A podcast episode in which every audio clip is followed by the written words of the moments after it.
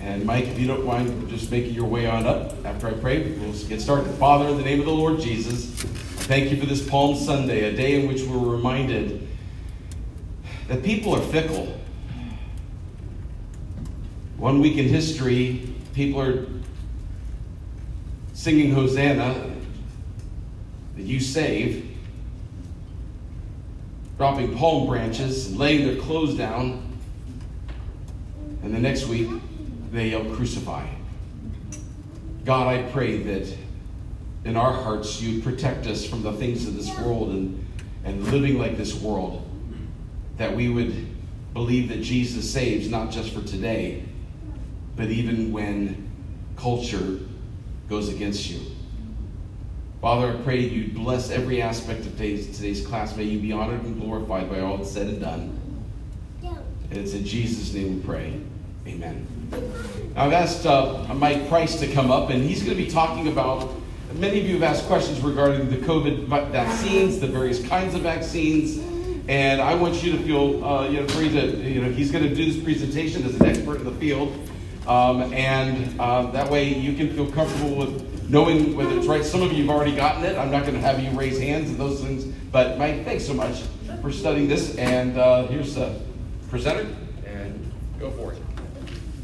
Can you all hear me? Yeah. Okay, good, because I don't like using mics. And like my wife says, a mic doesn't like to use a mic. That's right. Well, as my wife says, I'm quite loud. She always, she's always telling me to, you know, squash a little bit. All right. So, um, thanks, Lou. So, I'm, um, Lou asked me to come up here and just kind of give a little information, I guess, about the COVID vaccine and some things that are you're probably hearing things bannered about on the internet and different places. People saying a bunch of different things about the vaccines and COVID and everything else. So he asked me to come and kind of just um, go over what I know about it. Um, and to try and give you some accurate information about uh, things to do with the vaccine and COVID. And so, you know, I don't know how long, I just threw this together. I don't know how long this is really going to take, but I'll be here after class also. If you guys have questions, you know, if you want to come and ask me anything, I'll try to answer it. Um, just so you know, I'm, I'm a professor of microbiology here at the medical school, and so at Liberty. So, you know, while virology is not so much my thing, infectious diseases are. And so this is something I know a little bit about. Hopefully, you know, I'm not you know, speaking out of turn or anything. Um, so first, I just want to talk just briefly about what are vaccines. And so, you know, hopefully some of this that I'm going to go over, you guys will remember from like your high school biology class, maybe. I'm kind of hoping. Some of you are probably like, I hated biology. Um, so, Edward Jenner is considered the father of vaccines. So, he was a Christian um, doctor in the 1800s in England. And at this time, um, smallpox was a big deal. So, you know, nowadays, a lot of people be like, what's smallpox? Smallpox kills between 30 and 40 percent of people who get infected by it. It was a very serious disease. If even if you didn't die from it, it was disfiguring. So it was a very serious illness. What Edward Jenner re- uh, recognized or, or discovered was that milkmaids in England didn't get smallpox. And so, as he did some investigation looking at that, he found out that the reason why they didn't get smallpox is because they were exposed to cowpox, which is a very closely related virus. So they would get cowpox, which causes a very mild infection, and then that would lead to them being resistant to smallpox. So he tested this, being the good scientist that he was, took um, fluid from a pox from one of the milkmaids, and in a, what would be considered today somewhat unethical fashion, um, gave that to a kid to protect the child from smallpox, and it worked. And so after that, people started using that method to treat for smallpox. They would take people who were infected by cowpox, pull some of the pull some of the fluid out of the pox that they had, and give it to somebody else, which would give them the cowpox, but then they'd be protected from smallpox.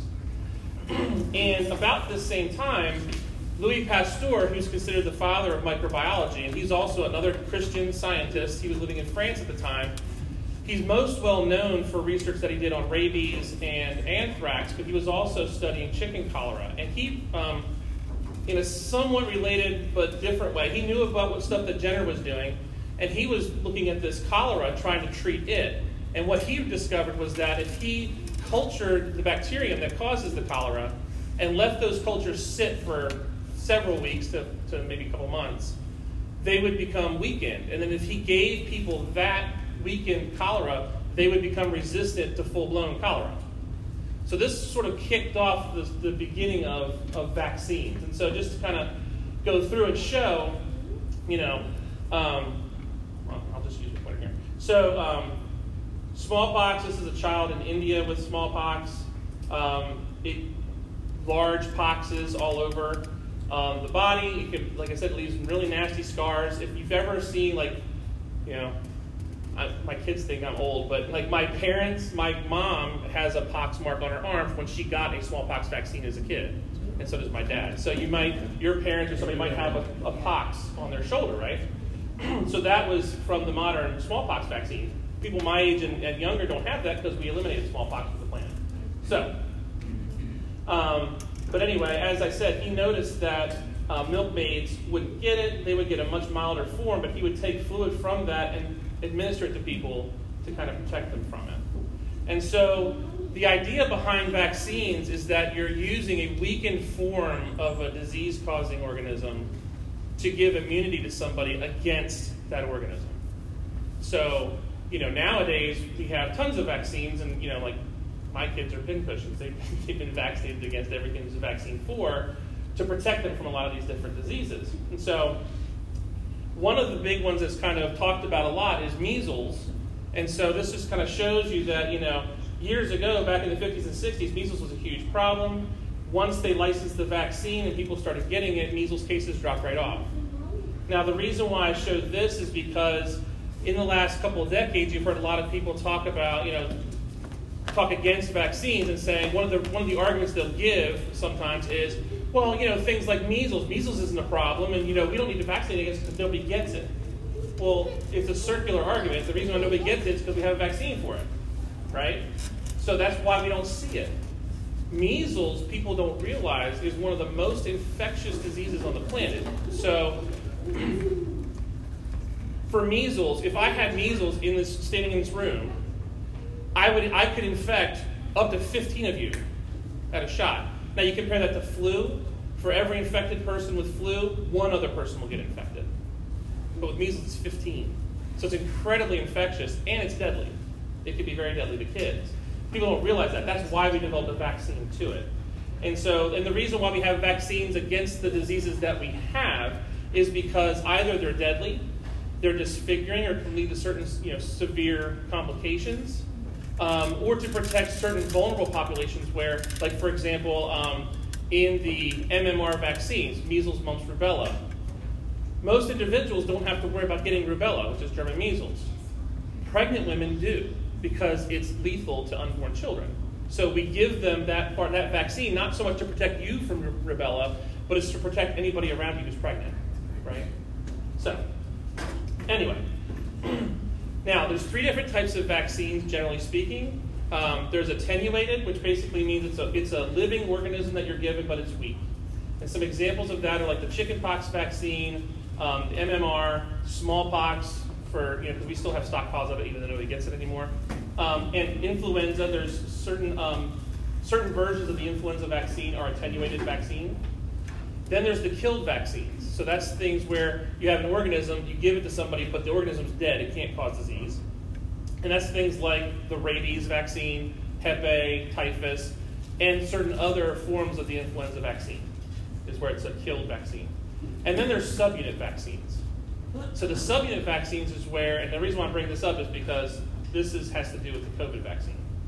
So subunit vaccines is where you take a part of the organism that causes disease and you introduce that to somebody so that their body can recognize it. And so good examples of that are Hep B, um, the human papillomavirus, which is the, one of the later vaccines that's come out recently um, to protect against like ovarian cancer, cervical cancer, those kind of things. Um, the anthrax vaccine uses sub uses pieces, proteins or pieces of the anthrax bacterium. and so the COVID vaccines that we have now they can be considered subunit vaccines. Okay, so they use pieces of the COVID virus to make you immune to COVID. The, the the scary, I guess, or the, the thing that people get concerned about is the fact that they use newer technologies than have been used with a lot of the other vaccines we, we know of or we get exposed to.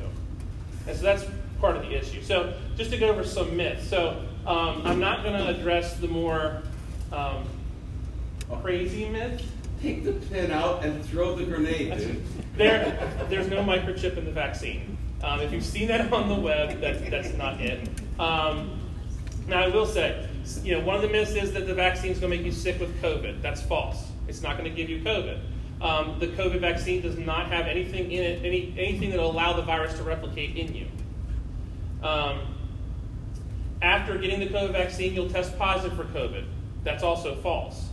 The, the, there are three main tests that are used for COVID. The two big ones that people use the rapid test, which is the um, antigen test, and the PCR test, which is the one they send off.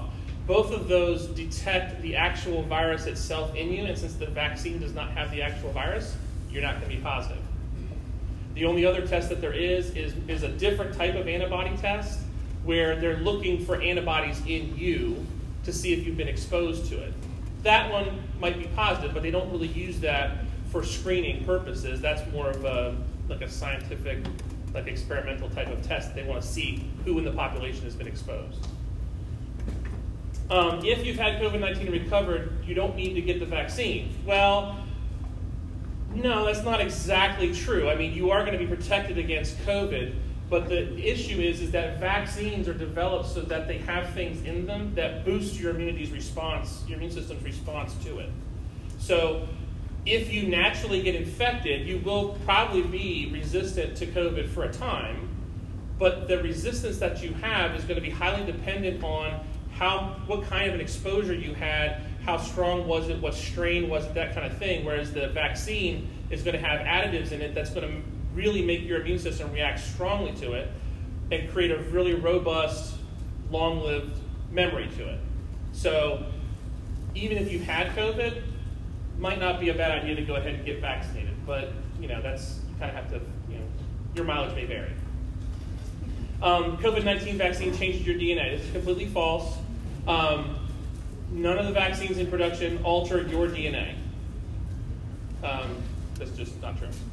And then um, the vaccine was made using aborted fetuses. Well, not exactly. And the reason why I say not exactly is there's, there's no um, fetal tissue that's used in the vaccine or used to make it. There were certain cell lines that have been derived from aborted fetuses from 50 years ago, I guess it was, that they used to test the vaccine to see how it would react inside human cells. So, from that standpoint, yes, but it, there's no aborted fetal tissue in the vaccine. You're not going to be getting fetal tissue or anything like that um, from the vaccine. So, facts about the vaccine. So, right now, worldwide, there's 83 vaccines that are currently in development. Okay? In the United States, we have three of them. So the Pfizer vaccine, the Moderna vaccine, and then the one from Janssen, which is also referred to as Johnson & Johnson. Okay?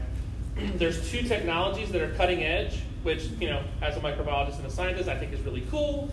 Um, one is mRNA vaccines, and the other is using a viral vector. And so the mRNA vaccines, um, that would be the Pfizer and the Moderna. And basically, what they're doing is they're using a piece of nucleic acid for a gene in the virus and they're delivering it to you, and your body makes that protein and then reacts to it. So it's actually kind of cool. The reason why it's such a cool thing is that that technology is what's allowed us to produce a vaccine so fast. Because we don't have to grow up virus or anything like that. All we have to do is know that sequence, and we can synthesize it and just make it. So it took them, I think, a month and a half to two months to start cranking out vaccine. So from a, from a public health standpoint, it's actually really cool.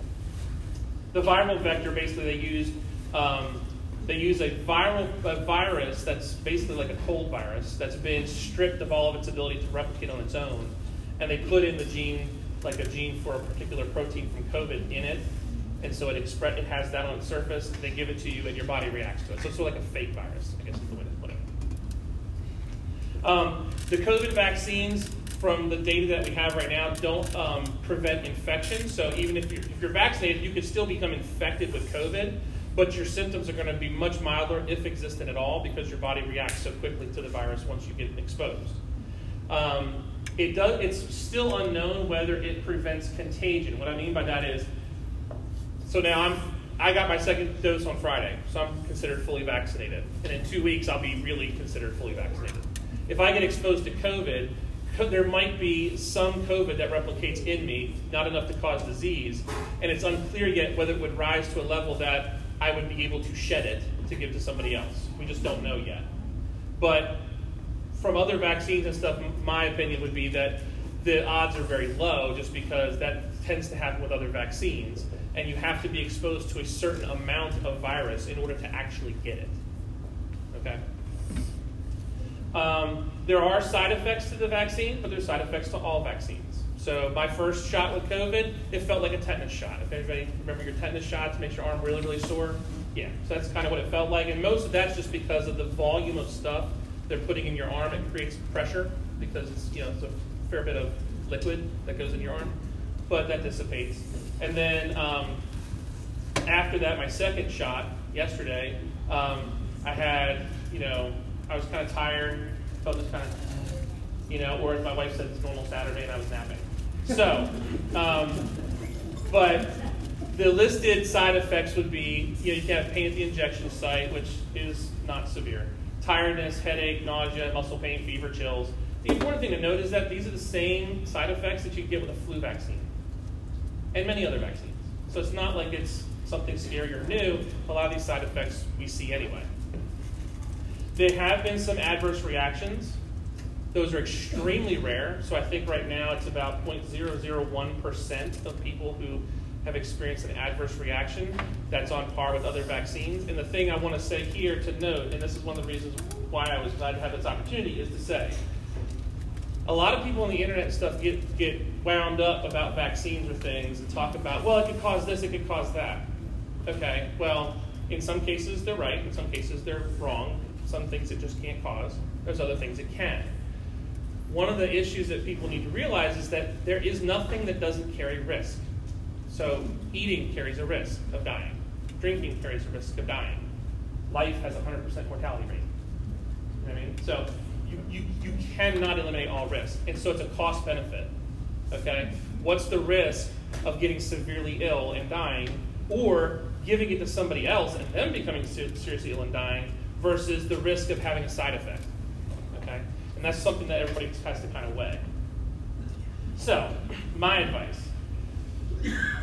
Overall, and this includes COVID, vaccines are vastly safer than the diseases they treat. If you can get a vaccine for a disease, especially one that does have a mortality rate associated with it, I would say get it. Because it's going to be much safer to have the vaccine than to take your chances being exposed to the actual pathogen. As I just said, all activities carry risk. So every individual has to do their own little cost benefit analysis. So I'm not up here to I'm not up here to say everybody should be made to get vaccines. No, it should be up to the individual whether or not you want to get them. I mean, that's my libertarian side coming out. So it's up to you. But my advice as somebody who studies infectious diseases is it. I would encourage you to get it. Um, some people argue that, well, because there was you know, fetal derived tissue or things remotely involved with the development of the vaccine, that we shouldn't get it. And most of the reasoning from that comes from Romans 3.8, which is let us not do evil so that good may come, which is where Paul's um, talking about um, grace and sin and you know, well, if, if, if sin enhances grace, then I should sin more because that will make God's grace greater. And Paul's like, nah, no, that logic doesn't work. Well, people have used that verse to kind of extrapolate to here. And the thing is that it's really a misapplication of the verse because we're not condoning sin by using a technology or a vaccine that was cre- that was created in some tangential use of something that was derived from abortion. You're not guilty for the abortion because you because you got a vaccine where scientists use a cell line that was derived from a fetus. Okay. Um, also, the kind of counter argument to that is that we have responsibilities not just to look after our own health, but to look after the health of other people. And that comes from Matthew 22 39, where Jesus said, and is also in the Old Testament, you shall love your neighbor as yourself. So if you don't want to get sick with something, you shouldn't then you shouldn't just think of yourself. You should think about others as well, and will, how will your actions affect their potential um, risk of getting sick? But as I, and as I said already, we all have to kind of settle this question though in our own minds. So everybody has to make up your own mind, and, and that I put down 1 Corinthians 8, 8 to 13 and Philippians 2.12, where basically these passages are basically where Paul's arguing about other things, but it applies that, you know, if you don't want to eat stuff offered to idols, don't. If you don't care because idols are meaningless things, then go ahead. But you have to settle that in your mind between you and God. And it's just the same thing with here. If you don't want to take this, if you don't want to take a COVID vaccine because people use cell lines to test it, okay, that's between you and God. And then that's something that, as a question, we all have to answer individually and be settled in our own self. Just for clarity, mm-hmm. a person who gets the vaccine doesn't cause the researchers to go, we need to continue aborting babies so we can have that because that line was the 70s. Correct, correct. No, that's exactly right. So the point with that is these cell lines that have been made, they're perpetual. So new babies aren't being aborted to make cell lines for scientists to use. Yeah. Um, they've been around since the 70s, 60s, whatever. So, so is one vaccine better than the other in your mind? Um, so right now, well, if you have a choice, I would say get the Pfizer. Um, for a couple reasons. Number one, it has the highest um, effective rate, um, prevention rate. I think it's at 95%. Moderna's at 94%. But the reason why I like Pfizer over Moderna is because Moderna seems to have stronger side effects, I guess I'll say, um, than Pfizer. And then the Johnson Johnson is nice because it's only one shot, but its effective rate's about 75%. So if, I had a choice, I'd get Pfizer. It just so happens that I got Pfizer, so I was happy. But my sister got Moderna. She's fine now, but she she was she was tired for a couple days. So. Isn't the Pfizer the one that they put on hold in Europe? No, the one they put on hold in Europe was the one from AstraZeneca. And that's because there was some, and I'm not 100% sure because I, I kind of ignored that one since nobody's, it's on hold. But I, from what I recall, there was some question as to some of the results and stuff they got.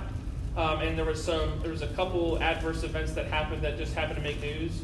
And so they kind of said, okay, let's just stop with that one for now. Since they have 83 of them, they're like, you know, we have plenty. Hmm? AstraZeneca is not being used in the United States, no what for time's sake, mm-hmm. so we can get things done. What are you willing to stay around a couple yeah, yeah. minutes after yeah, class? And if you have a question, that way you can ask him personally, and that way you can get anything you need done. I appreciate that. Yeah, you're welcome. Hey, give him a hand. This is great.